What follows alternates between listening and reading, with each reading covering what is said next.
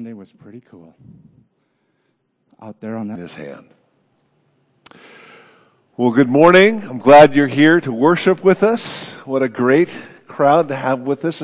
We're kind of starting a, a new format in these last two weeks. Oh, by the way, those of you who are online or those of you in the overflow room, glad you're with us as well. So want to send my greetings to you also where maybe we're not all in the same compartment, but we're all in the same boat. And that's, that's a good thing. Uh, but we're starting this, this new format of, of one service, right? And we were able to do that last weekend outside, which was fantastic. I loved it. And we, I'll tell you a secret. Don't tell anyone, but we may do it again before the snow flies. So maybe October 4th, we might do it again. So just be looking, looking for that information coming your way. But what was so great about that was us coming together to see one another. That's, that was the beauty to, to, as Paul said, just relate, even with just a glance across the lawn and just acknowledge each other, but to, but to be with one another, to be the body and have conversations afterward and what have you. But here's the thing, what's going to happen is eventually we won't be able to have it outside for six months or whatever. And so we still want to be with each other, right? We still want to maybe talk after the service. And I don't know how long we're going to have to keep all these COVID regulations, but here, here, let me give you some guidelines about how things are going to look. If you want to visit with somebody after the service, if you're in this room, great. Stay in this room, wear your mask, stay six feet, and have the conversation. Have, you know, visit until your heart's content, and then you can go out and leave. You guys who are in the overflow room, hang out in the overflow room, talk until you've had your fill, you connected, and then go ahead and leave. But just don't hang out in the in the lobby. Don't hang out in the foyer. Don't hang out on the front step here. Uh, you know, just create space so people can leave. But Take the time to connect. That's why we're here. That's why we're doing this. And I'm, I'm to those who were hoping we were going to have childcare during the service, I apologize. Um, but I think you'll be happy with the delay because we had some ducks we just didn't have in a row yet. And I think you'll just be much more pleased that we're trying to take the time to get things right. And, uh, some other things that haven't come together quite yet. We're still the Pink Palace, yes. Uh, I know. And, you know, last week was a rainy week. And so, Lord willing, we'll start to change color into our fall colors. And, uh, you know, we'll be doing that here. But if that is our worst problem, we're probably in good shape, right? Because God's people have had challenges all throughout history. Pretend for a moment it's 540 BC and you are a Jew. You're an exile in Babylon, which is now currently modern day Iran. I guess it'd be Iraq, excuse me. And you, you and your people have been separated from your homeland close to 70 years now. Your hometown, your capital, it's in ruins. It's in rubble.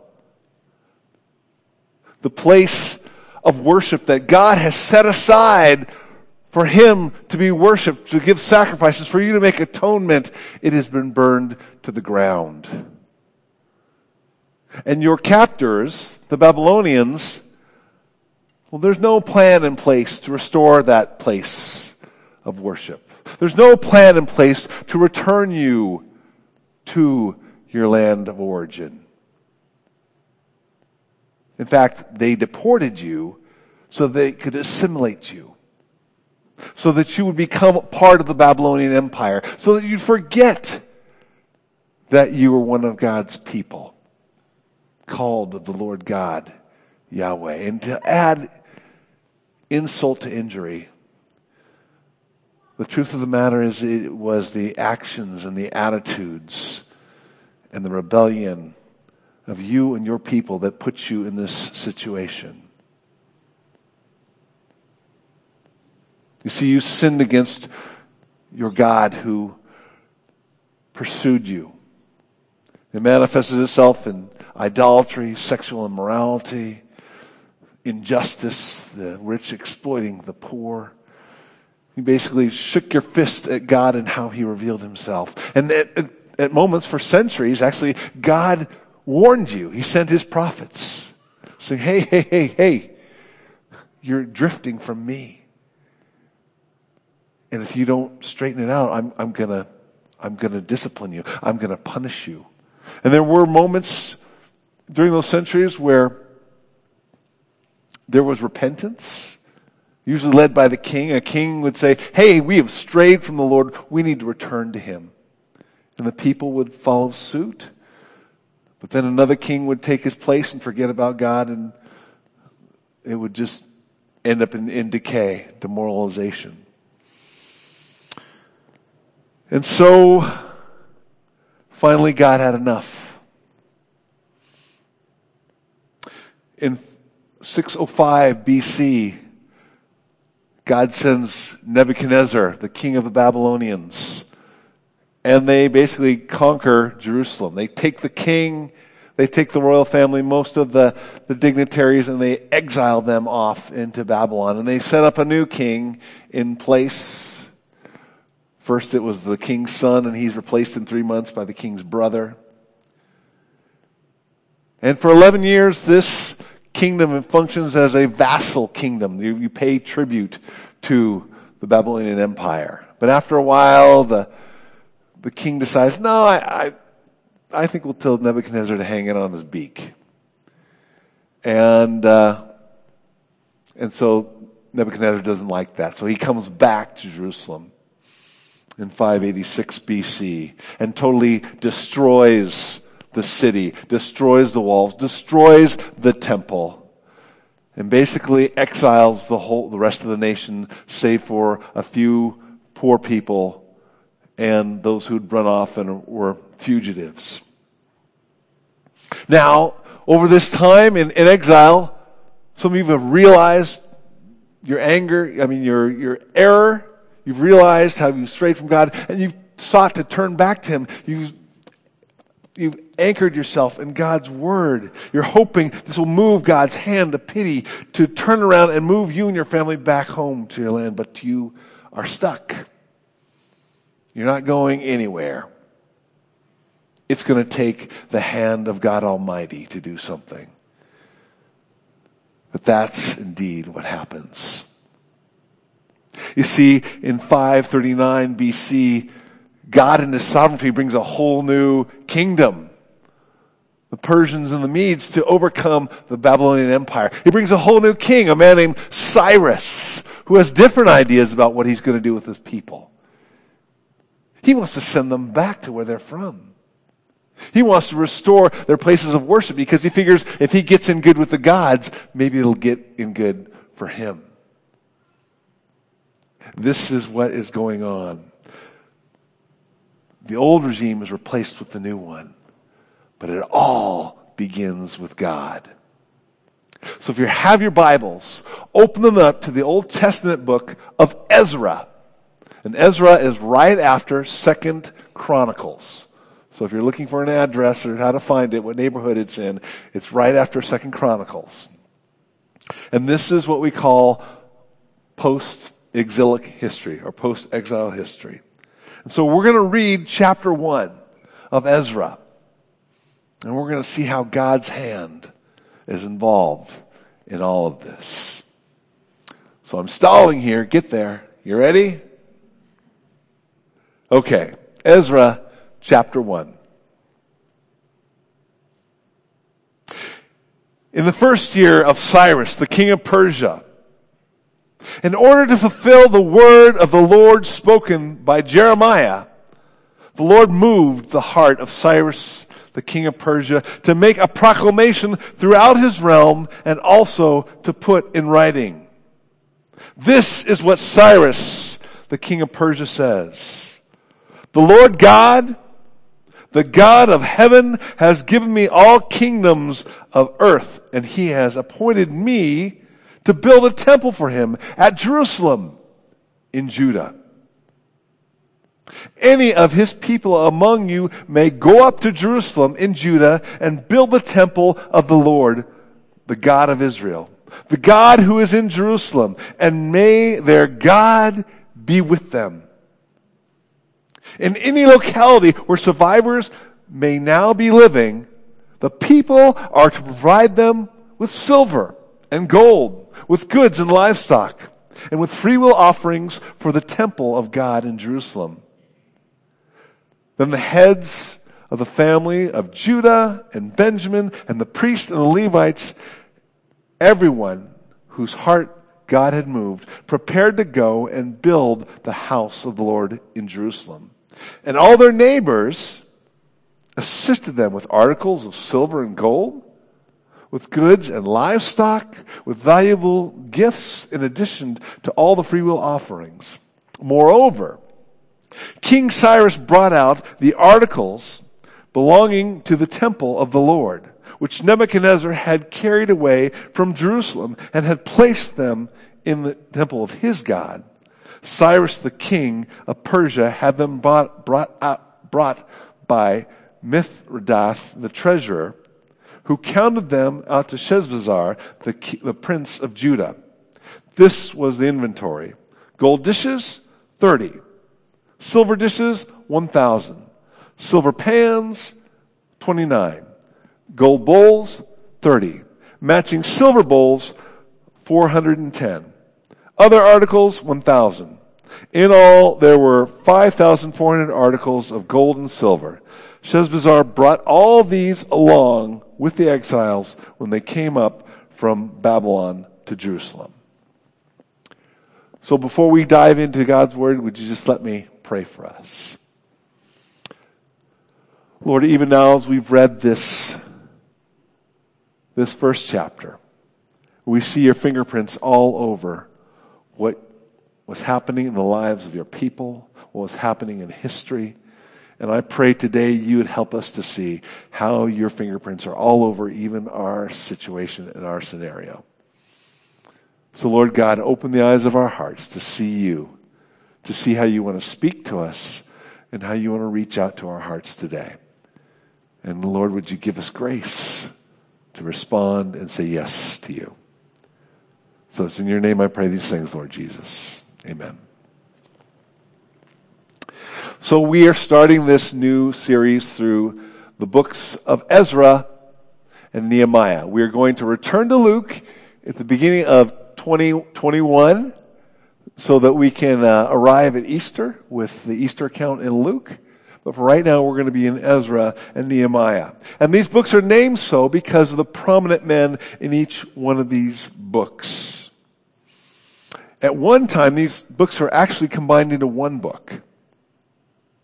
And that makes sense thematically and historically. Ezra is the story of the rebuilding and restoration of the temple in Jerusalem, even though we don't even meet Ezra until chapter 7. But that's what's going on. And then when we get to Nehemiah, we actually meet him in chapter 1. It continues the story, but it's about rebuilding the wall around Jerusalem. And they were contemporaries, their lives intersected, they ministered together, and we'll see that especially as we get to Nehemiah. But in essence, this is a very vivid chapter in the story of God and his people. And I want you to see, as we go through this, this is more than just a rebuilding project. This is more than just restoring what fell down. It is the Lord pursuing his people. It is the Lord pursuing his people. And this is a theme that goes on and on all throughout scripture, all throughout history of a God who makes us and then we rebel against him and we experience the desolation and the destruction of that and then his relentless love to pursue us and restore us to himself. As far as this particular book, again, there are things that happen that are so remarkable, so unique. Perhaps they felt like they were living in a storybook somehow. I, I don't know if they had a storybook, maybe an epic poem of the time. I don't know. For us, we, feel like we're living in a movie. And, and maybe even in our own circumstances today, we look around and see things are so strange and unique, we feel like we're living in that, maybe only in a negative sense. But God's fingerprints are all over this. There's two things I want you to see, and, and we're only going to get through the first four verses of this chapter today. I promise you that's not how it's going to be every week, but today I'm just going to fo- focus on the first four verses of this chapter. And here's what I want you to see. I want you to see so plainly God's sovereignty. He has control over history. He has control over nations. He has control over every circumstance. He reigns in everything. As Mr. Custer would say in Awana, God is supreme. And that's more than a pizza. But also, I want you to see God's faithfulness to his people to pursue them. And both God's sovereignty and his faithfulness, they intersect all throughout these, these books. So here's, these are the two things I want you to see. And the first thing I want you to see about God's sovereignty is maybe an unpleasant thing. God is sovereign to punish and discipline his people through Babylon. He's sovereign to punish and discipline his people through Babylon. And this is a little background information. This is kind of the how did we get here information. And I'm just going to use one passage to illustrate this because it's, it's all throughout uh, the Old Testament prophets, especially Jeremiah and Isaiah. But Jeremiah chapter 25 verses 8 through 11 say this.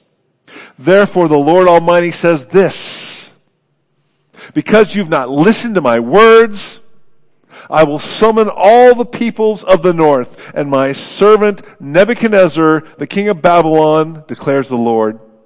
And I will bring them against this land and its inhabitants and against all the surrounding nations. I will completely destroy them and make them an object of horror and scorn and an everlasting ruin. And I will banish them from the sounds of joy and gladness, the voices of the bride and the bridegroom, the sound of millstones and the light of the lamp. This whole country will become a desolate wasteland. These nations will serve the king of Babylon 70 years. Now, you know, as far as what we know about the Babylons, again, they are a pagan nation. They're not God worshippers. They're not God fearers. They're a pagan nation. They are cruel and they're all about conquest. They're all about taking over, moving people, and making them, assimilating them into the Babylonian Empire, and led by Nebuchadnezzar, its king. They are not a righteous people. Nebuchadnezzar is he not a righteous king? And that's what the book of Habakkuk is all about. As he cries out, you know what he says? Hamas! Hamas! Which means violence. Violence. God, why are you using these unrighteous people to punish us? Because I'm God is God's answer. But you know, the greatest concern about God in your life, in my life, is not that we're happy, not that we're prosperous, not that we have good health.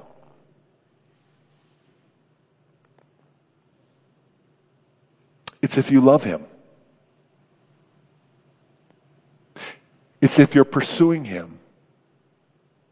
It's as if you're finding your life in Him. And is there something else drawing you away? Is there something else that you're pursuing other than Him? Something else that's causing you to rely on that instead of Him? Something else that you think this is what life is about, and it's rotting your soul. And so God will use unrighteous people. He'll use unrighteous circumstances. He'll use an unrighteous object as a tool to chasten you, to chasten me, and draw us back to himself. And he actually does it out of love. He does it out of love.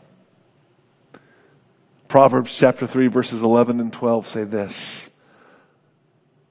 My son, do not despise the Lord's discipline and do not resent his rebuke because the Lord disciplines those he loves as a father the son he delights in. God will use unrighteous people, unrighteous objects, unrighteous circumstances to draw us back to himself. And in this COVID season we're in, is it unrighteous? I don't know. Did it come from a lab in China? I don't know. But it seems unrighteous, doesn't it? Seems unfair. Seems like it's destructive. But in this time, are we discovering there are some things that have been drawing us away from Christ? Maybe some things that we love more our comfort, our convenience. And hey, I love as much as anybody to be able to go into any establishment, get a meal, go into a store, buy something without a mask or what have you. But is that where I'm putting my hope? Is that where I'm putting my faith? Is that where I'm putting my trust? Maybe it's an unrighteous attitude we've had towards someone or some people. Again, maybe God is using this unpleasant virus somehow to get our attention and draw us back to Himself. You see, God's perspective is not temporal. It's eternal. And he's really not so concerned about whether you can go into Hy-Vee with a mask on or not. More than he's concerned, do you love him? Do you find your life in him? Are you, is it causing you to love others who are made in his image, who Christ died for?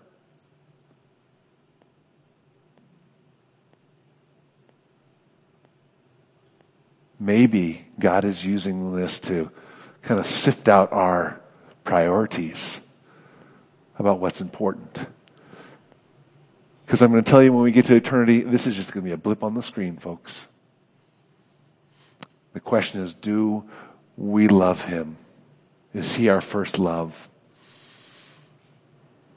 So, God, again, is sovereign to use maybe unrighteous means to draw us back to himself. Number two, God is faithful, in this case, to preserve his people and to restore them. Again, back to verse 1 of, of Ezra, chapter 1. In the first year of Cyrus the king of Persia, in order to fulfill the word of the Lord spoken by Jeremiah. Again, we've already heard from Jeremiah the Lord moved the heart of Cyrus the king. What else does Jeremiah say? Because he had a lot to say. Jeremiah 29, verse 10 and 11. This is what the Lord says. Remember, he said, 70 years you're going to serve the king of Babylon? This is what the Lord says. When 70 years are completed for Babylon, I will come to you and fulfill my good promise and bring you back to this place. For I know the plans I have for you, declares the Lord. Plans to prosper you and not to harm you. Plans to give you a future and hope. That's the context of those words. God is going to be faithful to the words that he spoke through Jeremiah. Again, God doesn't chasten just to chasten.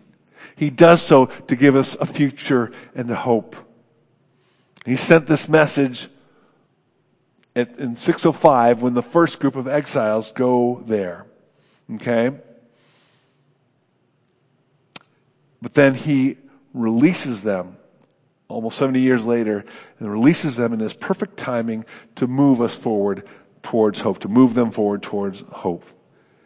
And he faithfully and sovereignly kept his word through Jeremiah.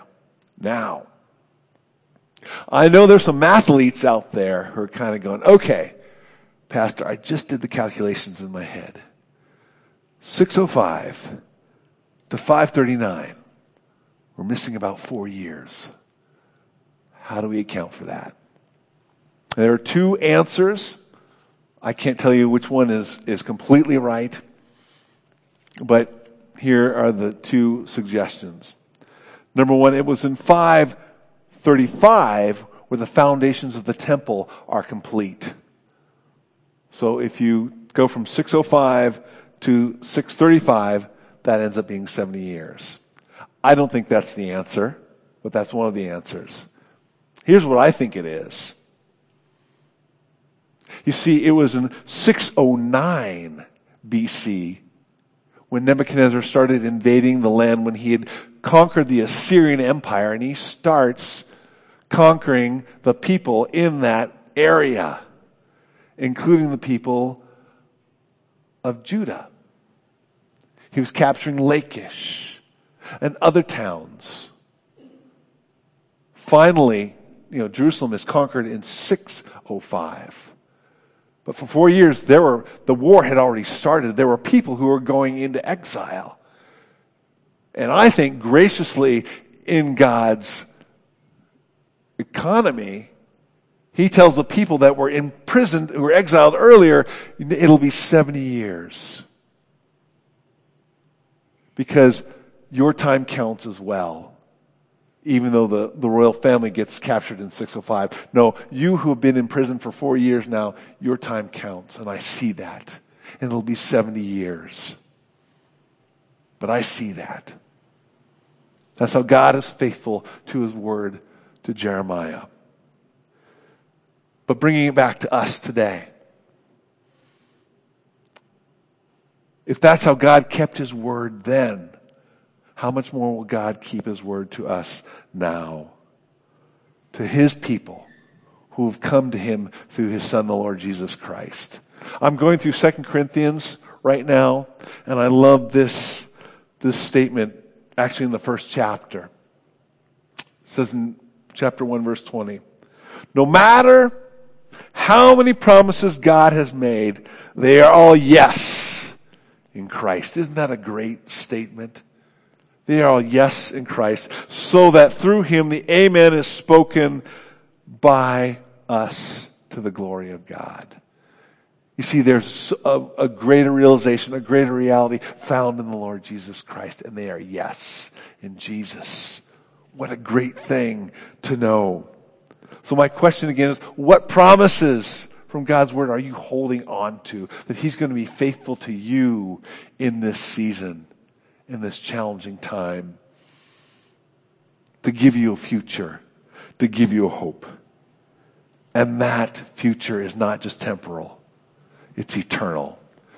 Now, don't understand, don't misunderstand me. I don't think every promise in the scripture given like to Israel is necessarily one for one, but again, there's a greater realization of those promises in Jesus Christ. So that's what I want you to know.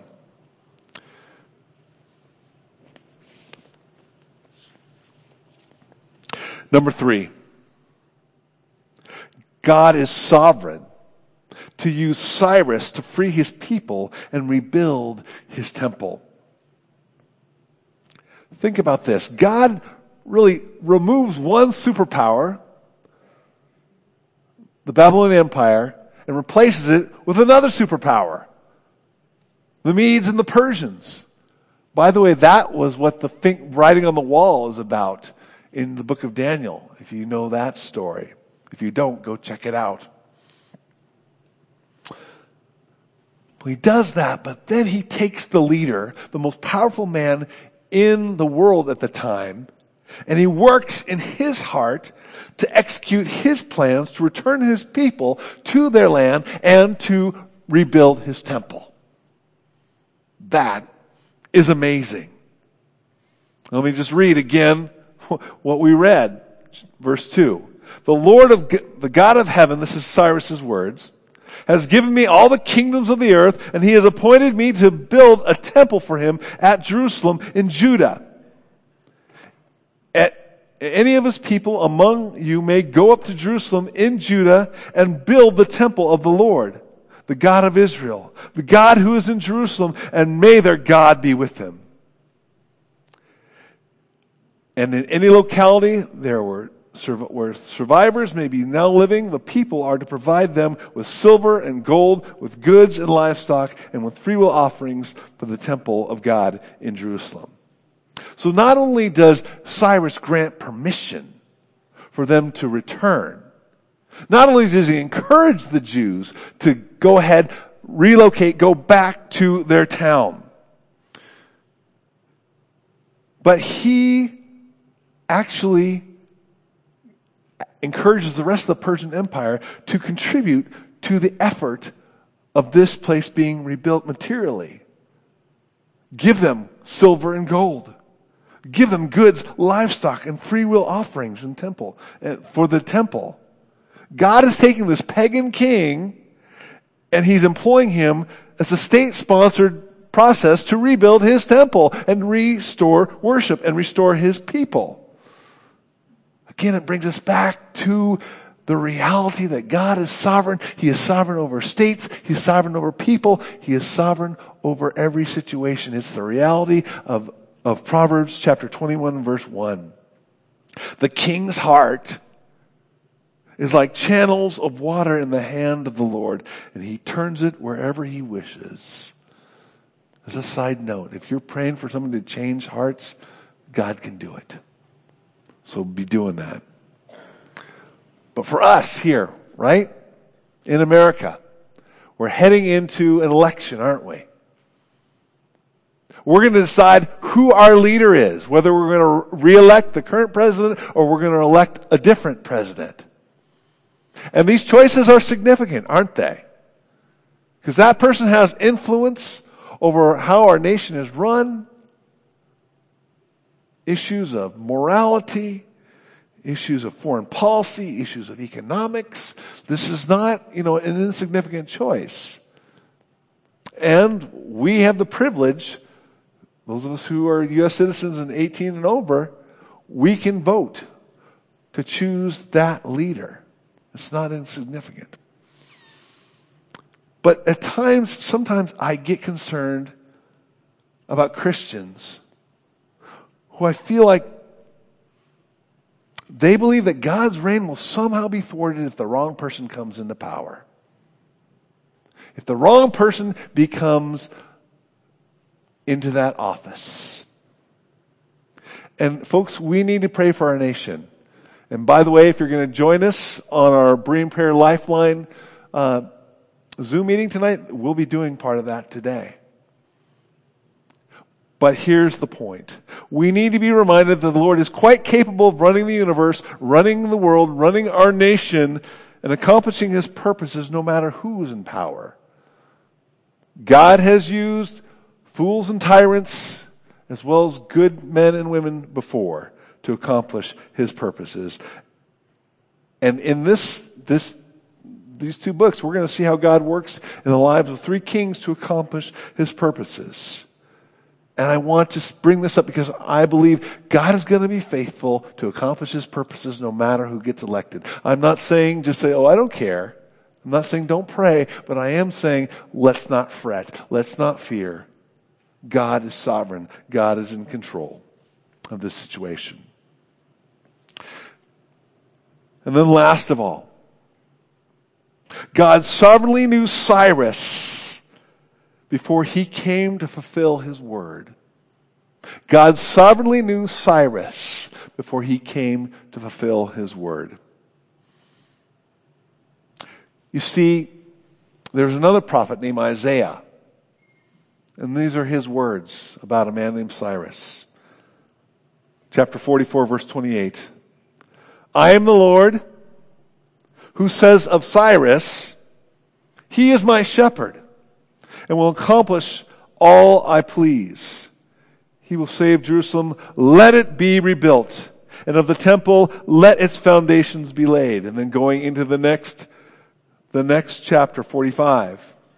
This is what the Lord says to his anointed, to Cyrus whose right hand I take hold of to subdue, subdue, nations before him, to strip kings of their armor, to open doors before him so that the gates will not be shut. I will go before you and level the mountains. I will break down gates of bronze. I will cut through bars of iron. I will give you hidden treasures, riches stored in secret places so that you may know that I am the Lord God, the God of Israel, who summons you by name. For the sake of my of Jacob my servant, of Israel my chosen, I summon you by name to bestow on you the title of honor, though you do not acknowledge me. I don't know that Cyrus actually became a follower of Yahweh, but somehow he used him. And then in the same chapter, in verse 13, he says, I will raise up Cyrus in my righteousness, and I will make all his ways straight, and I will rebuild my city and set my exiles free, but not for a price or reward, says the Lord Almighty. He says, it's not because Cyrus is getting all sorts of good stuff out of this. It's because my hand moved him. Now, I apologize if you think I'm being redundant or just harping on Cyrus being king. But here's my point. These words were penned 150 years before Cyrus was even born, before he even came on the scene through the prophet Isaiah. He named the guy. God told us who his anointed for that moment would be to accomplish his purposes. If that doesn't send chills down your spine about how sovereign God is, I don't know what will.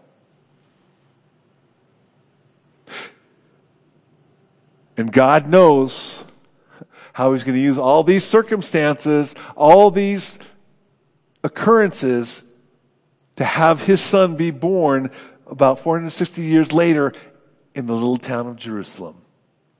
Because He's a sovereign God over history. But here's where it goes back to us. You who are in Christ. You who have are following Him, who are in this year of the Lord 2020, God knows you.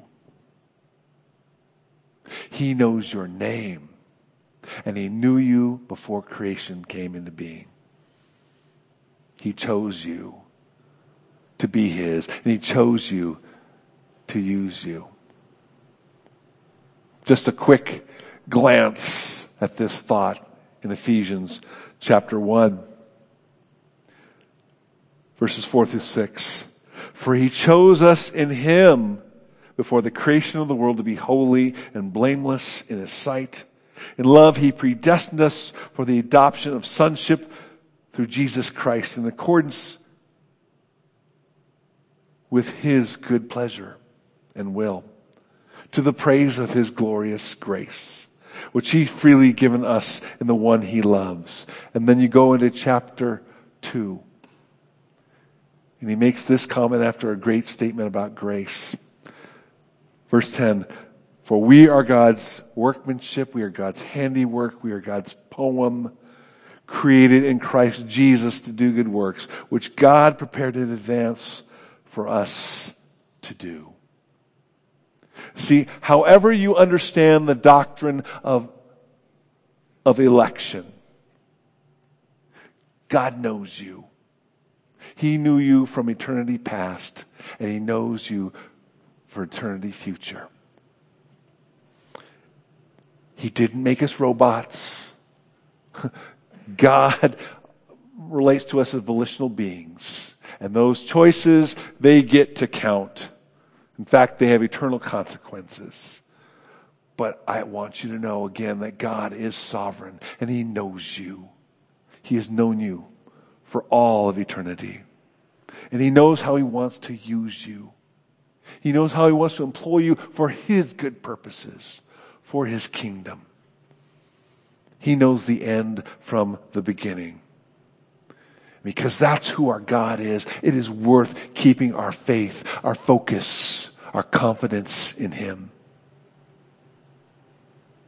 Because it's real easy to say, ah, what does it matter? No, God is at work. And He is at work in you, Christ follower. Keep following Him. Keep putting your faith in Him. Keep making godly choices because of Him. Because ultimately, you know what He's most concerned about in your life? Whether you know Him and love Him, how you're going to go through this, this season and remain connected to Him. Again, I've told you, this is much more than just a renovation project, a rebuilding project. God is pursuing His people. He pursued them then and He's pursuing you now. And I want you to know that. In fact, you know this, Christ follower, but God pursued us so much, He entered into history to make us His own. That's an amazing thought. We're not even at Christmas yet. But I want you to know that as we look at this book of Ezra. And these things are going to come back to us. Trust me. I'm just trying to lay a foundation. And there are a lot of details. Let me encourage you if you're if you're wanting a little bit of information about uh, you know what, what happened right before they went into exile, read the last chapter of Second Chronicles. It's the book right before, and it kind of tells you about the last kings and how we got here. Um, and I'm sure I'll be talking about it along the way. I, I am a nerd, and I can't help but point at history and how God worked at each point. But again, God is sovereign. And He is faithful to pursue us. And that is a great thing to lean into. So I'm going to ask the worship team to come on up and lead us and remind us of that, how He has pursued us in the Lord.